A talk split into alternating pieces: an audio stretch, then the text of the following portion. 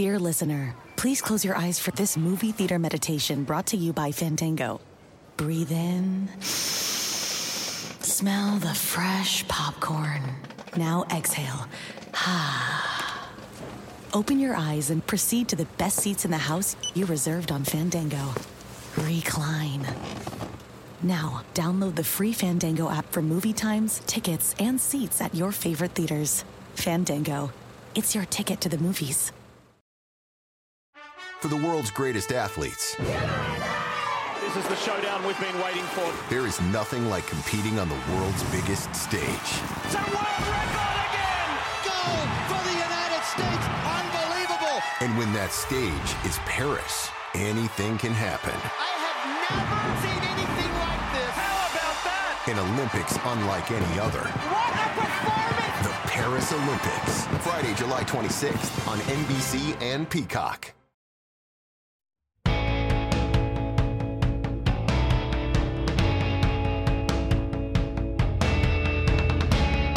Welcome to the Peter King Podcast, a rather uneventful cut down week edition of the Peter King Podcast.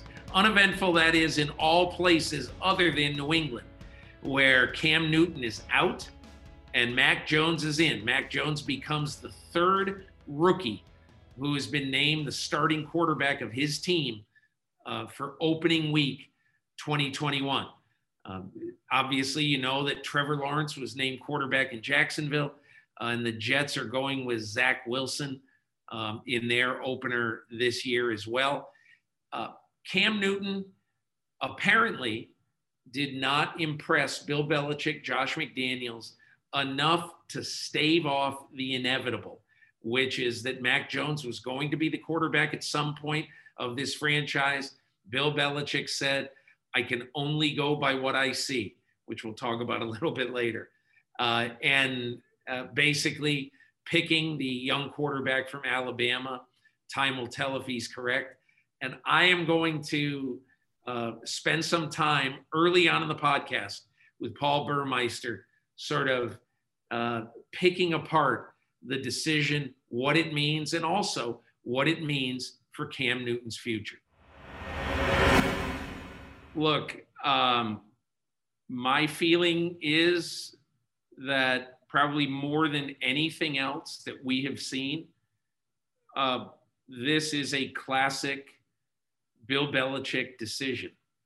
Because I think uh, I think there's one really important thing about this decision, and that is that last week against the New York Giants in practices in Foxborough. Uh, you know, I had heard that Mac Jones, and remember, Cam Newton missed three days because of his little uh, traveling impropriety. No, you know, where either he got confused, he thought he could just test wherever he was, and you can't if you haven't been vaccinated. You have to test at the team site. He didn't do that. Um, and so Mac Jones picked the the toughest, probably the toughest day of practice, playing the number one defense of the New York Giants. Not the number one in the league, but their first team defense for a full practice, basically by himself, not alternating reps with Cam Newton. And he killed it. And I think that showed both Josh McDaniels, uh, Bill, the offensive coordinator, and Bill Belichick that he could do this. Um, and the fact is, you ask anybody who saw a lot of training camp, you know, all the media who was there watching almost every day, they were unanimous that Mac Jones had a better training camp than Cam Newton. What does that mean exactly? Does it mean that um, you know you automatically play the guy who had the better training camp? No, I don't think you automatically do that. But I think that if you're Bill Belichick, you have to be saying A, why delay the inevitable? B, this kid has done everything we've asked him to do, and we're going to give him this job. Now, there's one other thing. And look, Paul, you have been in this. You've been in these rooms, these quarterback rooms. You know, obviously, as a former college quarterback at Iowa, as a former camp quarterback with the Minnesota Vikings. You understand the chemistry of a quarterback room. And so, although I think that uh, basically, I think that Cam Newton has been a really good veteran influence on Mac Jones. It's one thing to be a good veteran influence on a guy in training camp when that guy is not going to take your job. But now, if you are going to be a backup quarterback for the first time in your career, and you think that you've done enough to win this job, and your attitude is not the greatest right now, if you're the Patriots and you see all that, maybe you just say, you know, we're going to go sink or swim with Mac Jones. If he doesn't play well, we'll play Brian Hoyer. I think one of the things this comes down to look, we've seen it, Paul. We've seen it in the last 12 months since the opening weekend of the 2020 season. You know, this this quarterback Cam Newton has not been the same as he was when he won the MVP six years ago. Uh, and I think not being the same is putting it very kindly. Hmm. Um, he has not been good at all, and he's he's had moments where he's done well. But look, I, I just think Bill Belichick looks at this and he says, "We're going to rip the band-aid off, and we're going with the kid." I think there's two sides to this, Peter. I think you bring up a lot of good points there, but there's the football side and then there's the COVID side. And I, I, would like to hit the football side first here with Mac Jones. And when when the situation came about last week, Peter, with however you describe what happened with Cam Newton and the misunderstanding and the COVID reasons, he wasn't around for a week. And a lot of people said, a lot of people that I trust, they had different versions of it, but their, their bottom line was Cam left the door open. And what he left the door open for was for Mac Jones in very difficult practices, sometimes unscripted practices, a lot of times more game like than the actual preseason game, left the door open for him to continue his ascent there in training camp and do it against another team. And for the coaches to picture what it might be like for him to be under center opening week against Miami. And he continued to do very well. And you also have that memory in mind, Peter. You brought this up a little bit. The fact that he, Cam Newton wasn't very good last year. Only two passing offenses in the NFL were worse than the Patriots. The Jets people lost their jobs. They drafted a quarterback number two. And the Ravens, and as you pointed out today, they have so much more, a, a, significant amount more rushing yardage than every other team in the league the last two years. They can get away with their passing offense being at that point in the league. The Patriots can't get away with that again. They're not getting back to the playoffs with that scene again. So you've got their first round pick every day getting better and better and better. And Cam Newton, for a lot of reasons, raising more and more questions the cutting of Cam Newton is a surprise, but I don't think the naming of Mac Jones as the starting quarterback really ought to be a surprise at this point. I think it's a it, both of those points are great, and I think now when you look at it, look, I covered the Giants for four years in the '80s. Bill Belichick was on that staff. If I heard this said once, I heard it said 50 times. Bill Parcells would say to the guys in the media, fellas, we didn't have any women in the media that, that, that in those seasons. We didn't have any women beat writers anyway. Um, but he'd said, fellas, all I can do is go by what I see. And I think Belichick, uh, it, it's not a controversial statement, but if you have gone by what you're seeing throughout training camp, if uh, if Mac Jones is better than Cam Newton and you're Bill Belichick, why wouldn't you give him the job? So I think all of us were basically saying, hey, look, he's going to let, uh, he, he's really going to let Cam Newton basically bench himself. But I think Bill thought, who gives us the best chance to beat the Miami Dolphins in a week and a half? Who does? And I think he thought it was going to be Mac Jones. I think it's fun too, Peter, when you can tie a headline in today back to what kind of the lead story was at draft season. And you and I sat right here in March and April and talked about Mac Jones.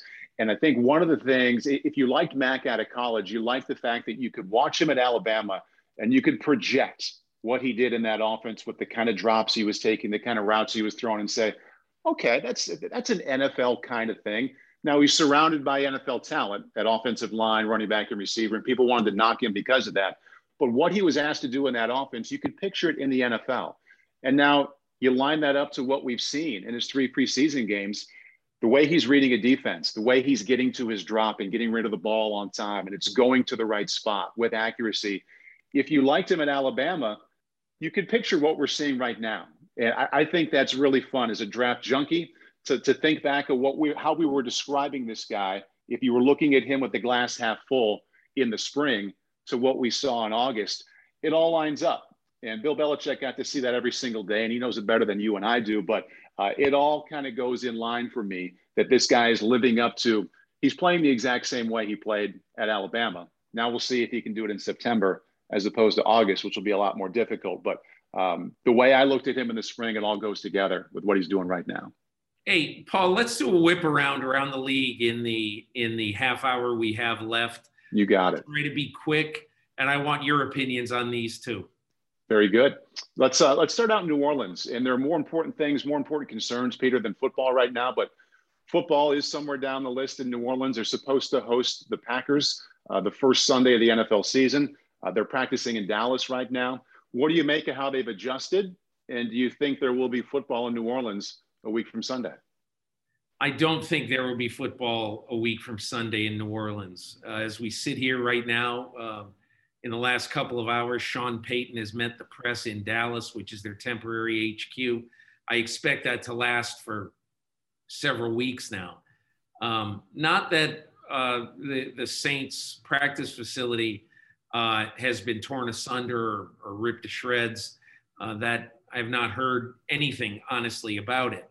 But it, it has to do with the fact that now is not the time to play football in the Superdome now is not the time the time to take resources and to put them in uh, you know toward a football team practicing or playing that plus the fact that who knows when there will be electricity there so i think that most likely most likely but not certain the uh, the, the saints uh, who by the way only have two football games in the you know between now and halloween at home. So they play uh, September 12 against the Packers, the opening game, and then they play October 3rd against the Giants. Uh, both of those games are scheduled to be in the Superdome, and uh, and and that's it for basically almost the first two months of the season.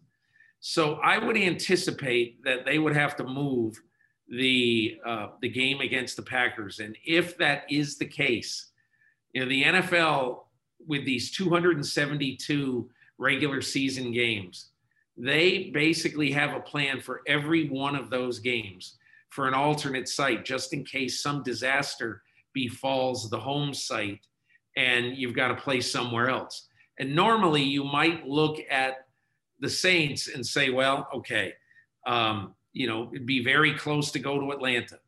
Uh, Indianapolis has has staged some of these neutral site practices games. Detroit has been the same.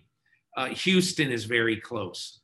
But bizarrely, okay, uh, in the uh, on the first Sunday of the NFL season, Indianapolis is at home. Detroit is at home. Uh, Houston is at home. Atlanta's at home. So they can't go to any of those places. And that leads me to believe that the best possible site for them is going to be in a place that uh, does not have an NFL game that Sunday, and that is AT&T Stadium in Arlington, Texas, where as we speak this afternoon, right now, the Saints are practicing. So that would be my guess. I don't know that, uh, and obviously it could go somewhere else. Who knows? Maybe they go to Minnesota. I, you know, but I just think they don't want to go to a place that would be anything like a home field for the Green Bay Packers. They want to try to sustain a little bit of that for the Saints. I would imagine the NFL would be pretty willing to work with them, uh, considering what's going on in their hometown and the fact that they're in Dallas, as you mentioned, right now practicing. So that would make perfect sense since the Cowboys are in Tampa on Thursday night. Uh, football wise, it also makes me think, too, Peter, what a good choice it was to go with Jameis Winston, a, a guy who has five years' experience starting in the league just one extra thing to deal with that's out of the ordinary if you went with Taysom Hill. I think, I mean, Jameis is probably the most likely starter on that team to deal with his unfortunate situation in the best way. Let's let's stay in the state of Texas. Deshaun Watson on a lot of people's minds uh, as we speak right now. He is a Houston Texan. What do you know about this situation? You know, um, it's it's a it's obviously a mysterious situation, but I think the the the most accurate thing that you can say about Deshaun Watson right now, and the reason that it appears now that uh, he will not be traded today. I think most people thought if he was going to get moved this fall, it was either going to be after his legal cases, his 22 legal cases have been adjudicated, or on the day of uh, the roster cuts, because people are trying to get their roster settled for the year. Um, and the fact that now, as we record this and we're past four o'clock in the afternoon, it certainly appears that he's not going to be traded. But here's the most interesting part of this. We can we can talk about how ridiculous it would have been to make a trade right now, but eh, that's absolutely correct. But there are three teams out there right now that, in my opinion, are the leaders in the clubhouse to acquire Deshaun Watson. Um, and two of them are because of the owners involved. One, Stephen Ross in Miami, um, has been on record inside the organization uh, since the days of Mike Tannenbaum running the show. We must do everything, everything to get a uh, to get a a, a, a prime time heir to Dan Marino quarterback. Um, and so I think one of the interesting parts of this, when you think about it, is that you know, you just look at those two teams. You look at one of them, obviously, is Miami. The other one I meant to say is Carolina, with also a very, very aggressive owner. They want to get a quarterback. But I also think the Philadelphia Eagles um, will definitely be involved. They have a lot of interest in Deshaun Watson. And although I think the interest in Denver is probably the coolest among those four franchises, potentially in Deshaun Watson, they still will be very interested if either Teddy Bridgewater isn't incredible this year or they can't get Aaron Rodgers. So that's what I see happening um, probably after this season with Deshaun Watson.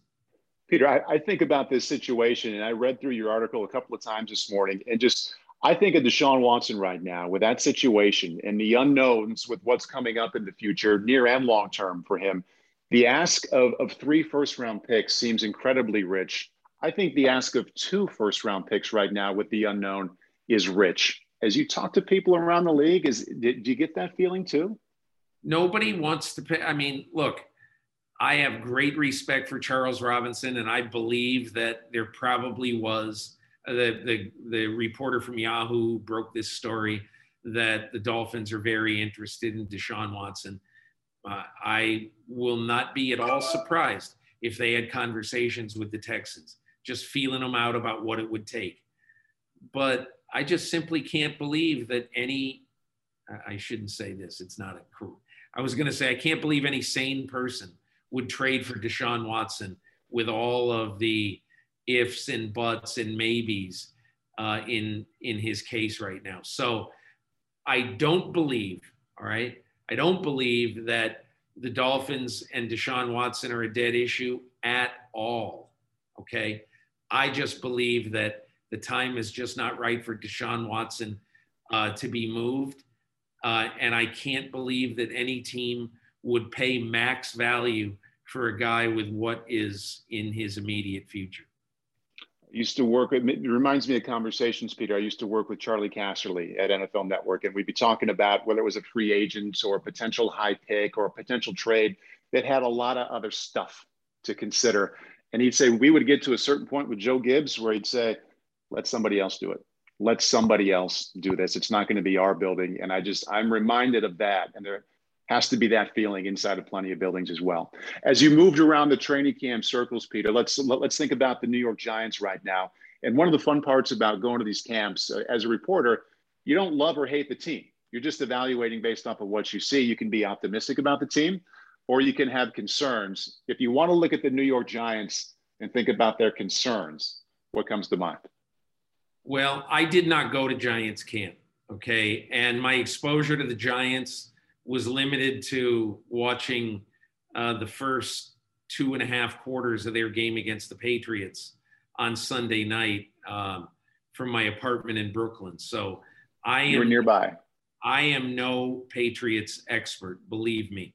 I'm, I'm sorry, I'm no Giants expert, believe me.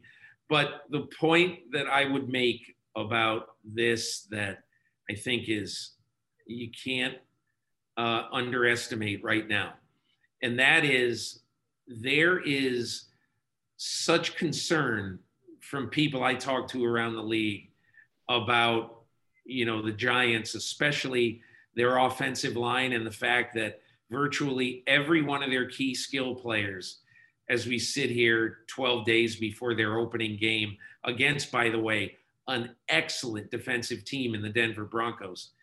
Uh, they're they're they're in trouble on offense in a big way.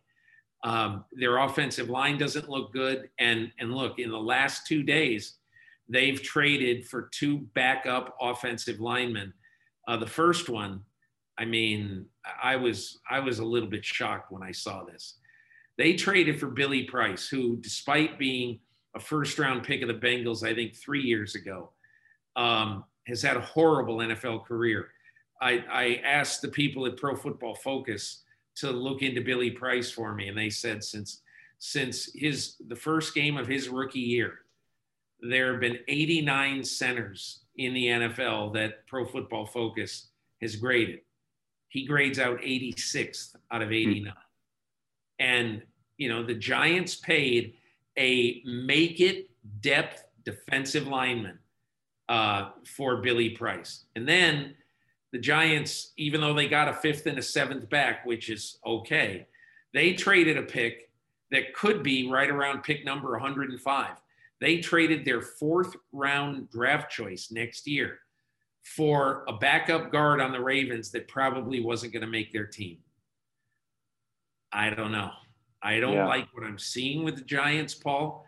Uh, I don't like all these injuries. Basically, you know, you'll see that Kadarius Toney and and uh, and Kenny Golladay, if they play in the opener, they're probably not going to be 100%. And if they play in the opener, uh, they're, they're not going to have good chemistry uh, with Daniel Jones. I mean, there's a dark cloud hanging over the New York Giants as they get ready to start the season.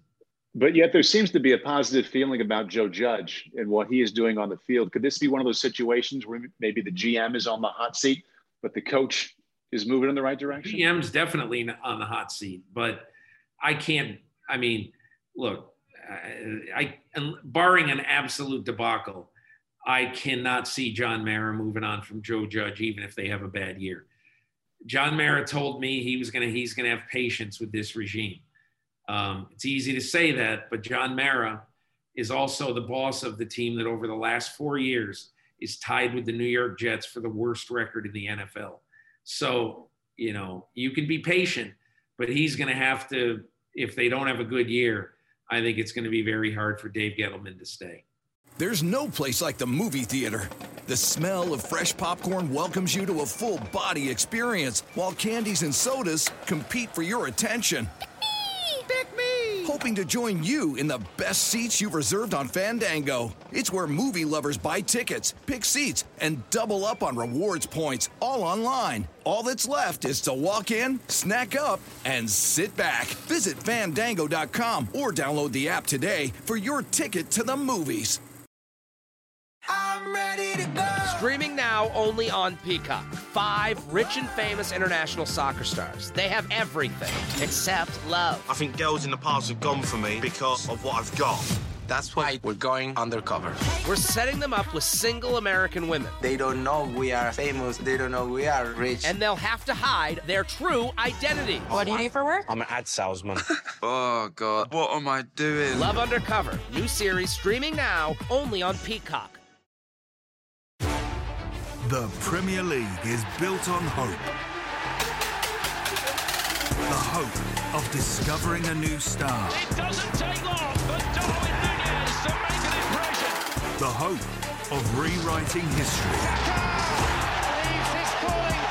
And the hope of continuing a dynasty. Unstoppable week after week. This is the Premier League on NBC, USA, and Peacock. Steve Bisciotti's gotten used to a high level of winning in Baltimore. I know you spent some time there, and Peter, I, I commend you for for being professional about what you saw there journalistically in Baltimore, but not shying away from the personal side too. When you get to know somebody a little bit, you like the way they present themselves, you like the, like the way they play. J.K. Dobbins, the young running back, tears his ACL. It's hard to spend time with him and then see him suffer that injury. You know, really just days after you got to know him a little bit. So uh, I'd like to hear about the football side, uh, how what their response is going to be, and also your personal tie in there to J.K. after you got to know him. Look, I never met J.K. Dobbins in my life, so it's silly to say I know somebody after I spent 12, 15 minutes with them. Just it's silly. I'm and I would never do that. It's like people say, "Well, hey, you know Tom Brady." I talk to Tom Brady three times every year. May I'd say on average, something like that. I mean, that doesn't mean I know Tom Brady. You know, I, I mean, I, I, I have a relationship so that I talk to him and we have some interesting off the record conversations and we uh, email back and forth. But I, I don't. I mean, I don't know Tom Brady. Okay, but and it's in this case, I don't know J.K. Dobbins, but when I met him and he talked about, I said, how important is it for you to, uh, you know, to have that, to have that every down back with you know inside the nirvana for running backs the baltimore ravens. And he goes man how much do i want it? Let me think. Let me think of a good a good way to put this. He goes i want it more than than i want to breathe. And you know and then something like five days later he tears his acl there's more internal damage in his knee.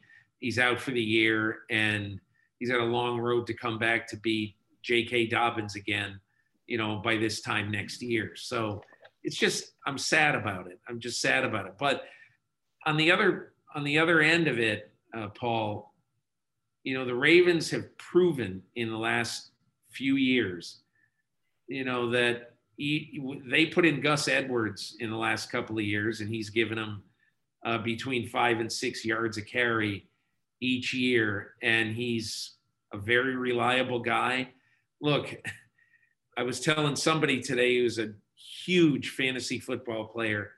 It's a it's a woman. She's in four leagues, hmm. and I said, "Where's Gus Edwards?" And she goes, "I don't know. You know, maybe you know he's somewhere in the twenties with the backs." And I said, "I'm just telling you, you if you have a pick around 15 or so in any of your leagues, and Gus Edwards is there, take him. You won't regret it." Um, I think Gus Edwards could gain 1,200 yards and have a lot of touchdowns. He's a good goal line back too, but um, it's going to be Gus Edwards, uh, and you know they hope clearly that uh, that he can do what he has done in uh, you know in in lesser roles now in a very big role with a, a strong playoff contender. Uh, thinking about them as a playoff contender, Peter, I mean, they, always seem to be when John Harbaugh is there. Chris Simms and I talked about it yesterday on Unbuttoned. Their, their over under for wins is 11 and a half with the new 17 game schedule. Chris and I both took the under. What do you think?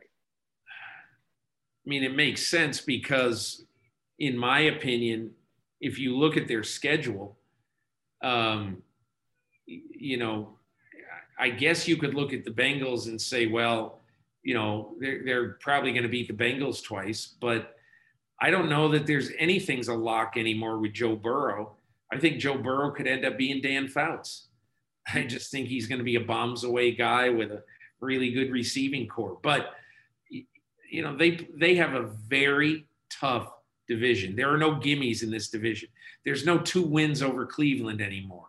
They might win two over Cleveland. They might lose two to Cleveland. And so if I had to pick, I'd probably take the under two, but nothing would surprise me. As I wrote this week, find it absolutely amazing that, you know, basically think about this.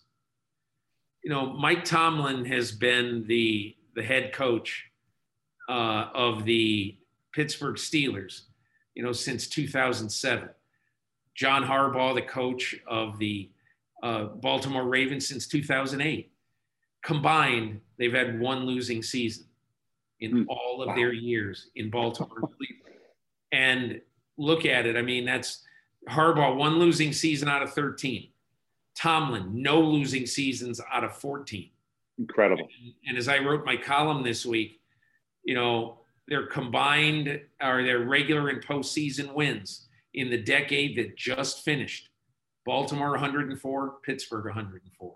So, you know, there's great expectations, but I'll tell you, losing J.K. Dobbins is, you know, if you told me that Gus Edwards is going to be healthy enough to give you 300 carries and to uh, and to not be hurt for 17 weeks, I would say, okay, I might pick the over. I, I just I think the running game. I think they're going to be good in the running game, but I do think there are going to be some questions there before the year's over. You mentioned Dan Fouts. Let's officially go out west and bundle the Chargers and the Rams. Let's begin with the Chargers. I love watching Justin Herbert play. I would love to see the Chargers be really good again, but something inside of me, Peter, makes me think that they're going to be a really exciting 500 ish kind of team again. They'll find a way to be a little disappointing in fourth quarters. What makes you so bullish that they're going to be a little different, a little better this year? Look, uh, I'm just like anybody else. I look at a team and I look at a team uh, on on its high end, and I look at the Chargers. If Bosa and Derwin James both can stay healthy, and that is a huge if, particularly with Derwin James, who's played five games combined the last two years. So that is a huge if, and I don't know what's going to happen uh, with them. But I think that with Justin Herbert playing, they're going to average 26, 28 points a game. And with those two players leading this defense, I'm just telling you, I I I, I got to be careful about how excited I am about the Chargers. I'm picking them to make the playoffs, and they might play Kansas City pretty close deep into December uh, for that division. But you know, we'll see. I, am being, but I'm very, very bullish um, on the Los Angeles Chargers. It'd be fun to watch that team win with the with the way Justin Herbert can play. It's just good for football if, if that kid is playing in January. Staying in Los Angeles, I think when Matthew Stafford got traded to the Rams, Peter, a lot of us connected the dots and said, "Oh, that talent with that play calling is Sean McVay. That's going to be fun." Many of us haven't moved past that. You have spent time inside at the camp with Sean, with Matthew. What can you add? That, you know, my feeling is that uh, in the past year, maybe year plus, that Sean McVay, who always enters uh, every game with a massive play sheet, I don't know how many plays are on it. The, the Saints have about 190 on theirs every week. And I bet Sean McVay has at least that, maybe more. I just think there was a segment of his play sheet that he was uncomfortable in using um, with Jared Goff as his quarterback. And that's no way for a coach to go into a game. Now, whether whether or not there were a bunch of plays on the play sheet he didn't love, or or whether he just didn't put in some plays that he thought would be great to run against a specific defense, but he just wasn't confident in Goff's ability um, you know, to, to execute those plays. And, and I'm going to emphasize this, Paul. When I talked to Sean McVay, he never said that to me. And he didn't even imply it to me. It's just the feeling I get for being around his team that they're a lot more comfortable right now with the uh, arm talent and decision making of uh, Matthew Stafford versus Jared Goff. And again, look, they got the best defensive player in football. They may have the best cornerback in football. Um, I think they're going to be good enough. They're they were number one in defense in the NFL last year. They lose Brandon Staley, but you know they're two biggest foot soldiers there. you know, Aaron Donald and Jalen Ramsey, they're both back. Um, and traditionally, they don't get hurt. So I just, I think the Rams are a real threat to Tampa in the NFC. See what kind of threat they are to Seattle in the NFC West. And when it comes to the Seahawks, Peter, uh, a lot of really good veterans are, are going to command a whole lot of money. Where do you think this is going there? You know what really makes me uneasy right now with the Seattle Seahawks? You hear now that Duane Brown, the left tackle, and Quandre Diggs, the the safety, the running mate alongside of uh, of uh, Jamal Adams. Both of those guys are basically staging little, you know, work slowdowns as they get into training camp, uh, get deep into training camp rather. And I just don't think that's good. I think that to play uh, a schedule with two guys at crucial positions one is, is your left tackle, and another one is your uh, as a as a center fielding safety um, in a division where they're going to throw the ball an awful lot. Um, as a matter of fact, I had a funny little.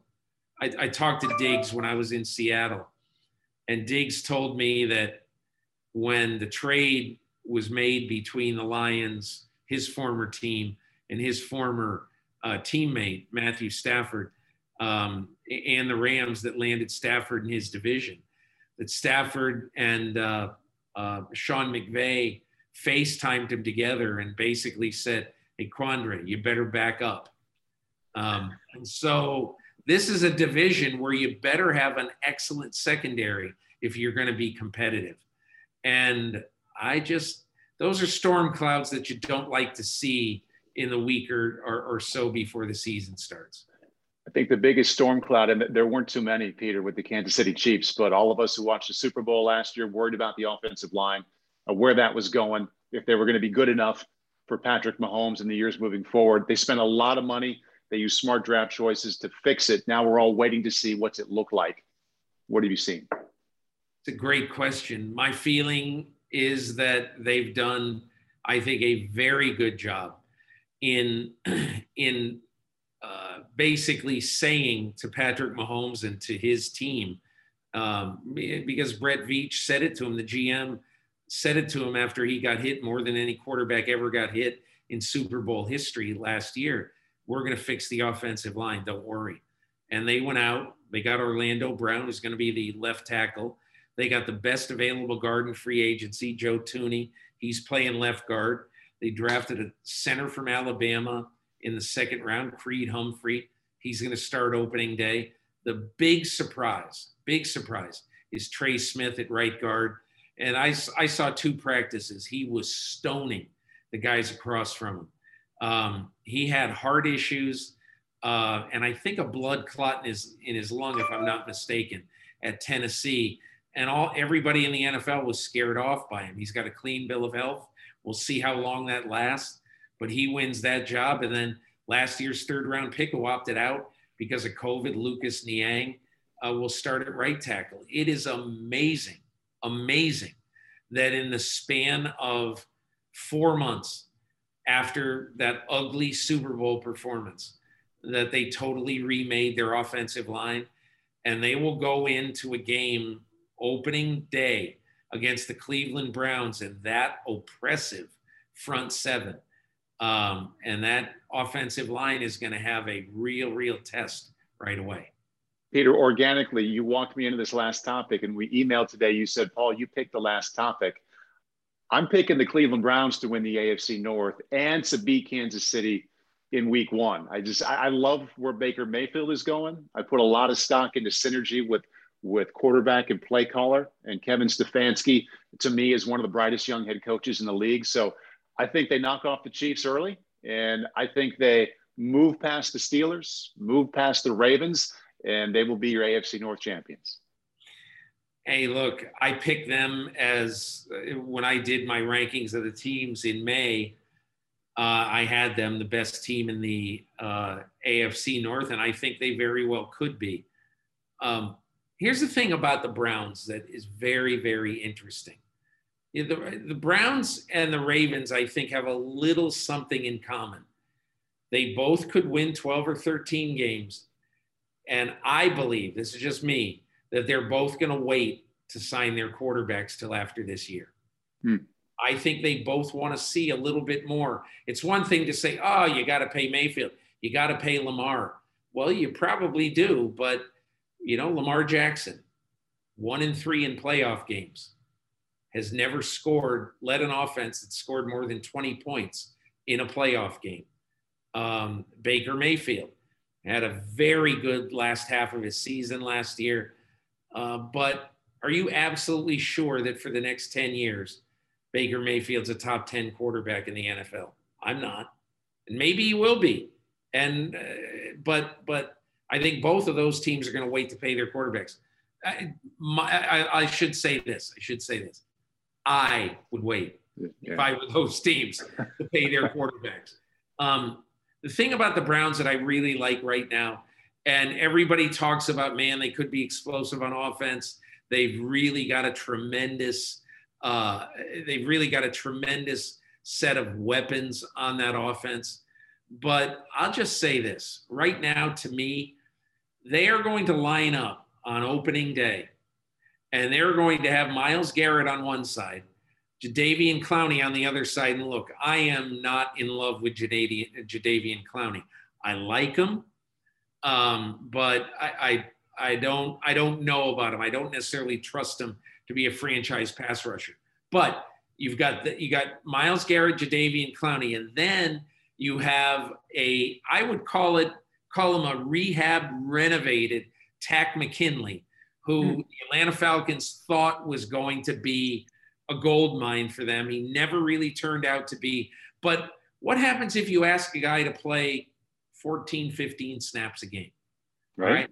And and and who and I don't know what McKinley's role is going to be.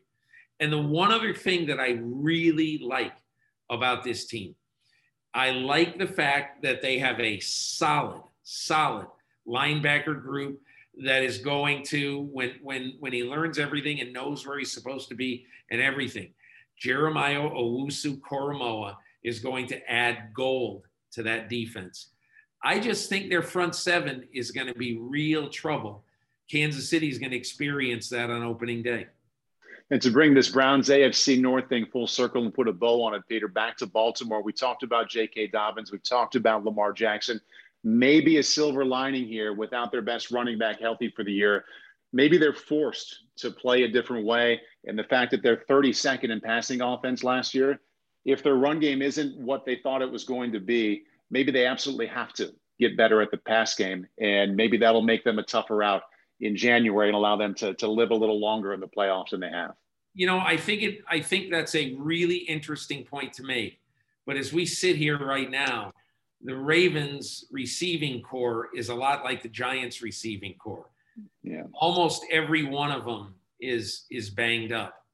And so and they're look, these are all these are not major injuries. They're soft tissue injuries. But but still look at it even and, and you go into uh, Nick Boyle, the tight end who they absolutely love. He's on physically unable to perform. But you know, Marquise Brown has missed a bunch of time. Rashod Bateman has had groin surgery. James Proche, who they love, by the way. They've got a good receiving corps if all of them are healthy. But, um, you know, it's crazy that one of their healthier guys is Sammy Watkins, who spent his years in the NFL now, never quite being able to make it through a season totally healthy. But, you know, it's, I'm totally fascinated by the AFC North because we didn't get to talk about them, but hey, look, I only saw the first team offense uh, in a game against Detroit for three series, but wow, the that the brand new line protected them against Detroit. Uh, ben Roethlisberger uh, it led two touchdown drives out of three, and this Pat Freiermuth, uh, you know, their new tight end. Uh, I'll tell you, they're they're they and and plus Roethlisberger looks like he's lost 15 or 20 pounds. Looks great. Yeah. Yeah, he looks a lot better than he did at the end of last year. So, I mean, who knows what's going to happen, but I love that division. And we got to get out of here, Paul. But listen, I appreciate you taking the time. This has, uh, we're going to have a great time this year. Uh, we're going to have fun every week talking football. We'll bring some guests in at times. Uh, but also, Paul, I want to say that next week, um, you're not going to get away with not making your picks because next week on this program, I am going to make my picks. Super Bowl, okay. I'm going to pick MVP, I'm going to pick rookies, everything. So I'm calling on you right now. Get ready. Yeah. Okay. Do your homework because next week it's not just going to be, hey, Peter, who do you think is going to go to get to the Super Bowl? I'm going to say, well, Paul, I'll tell you if you tell me yours. Outstanding. I'll be willing to play that game. I may pick and prod at yours a little bit, but I, I will be sitting here ready with my own picks. I appreciate the heads up. All right, great. Hey, listen, thanks everybody for listening to the Peter King podcast. Mostly uneventful cut day edition, other than Cam Newton. And we'll be back next week to tell you you're not even going to have to watch the NFL season because Paul and I are going to tell you exactly how it's going to unfold all 17 weeks. But hey, look forward to uh, uh, another podcast next week. And thanks a lot for listening to the Peter King Podcast.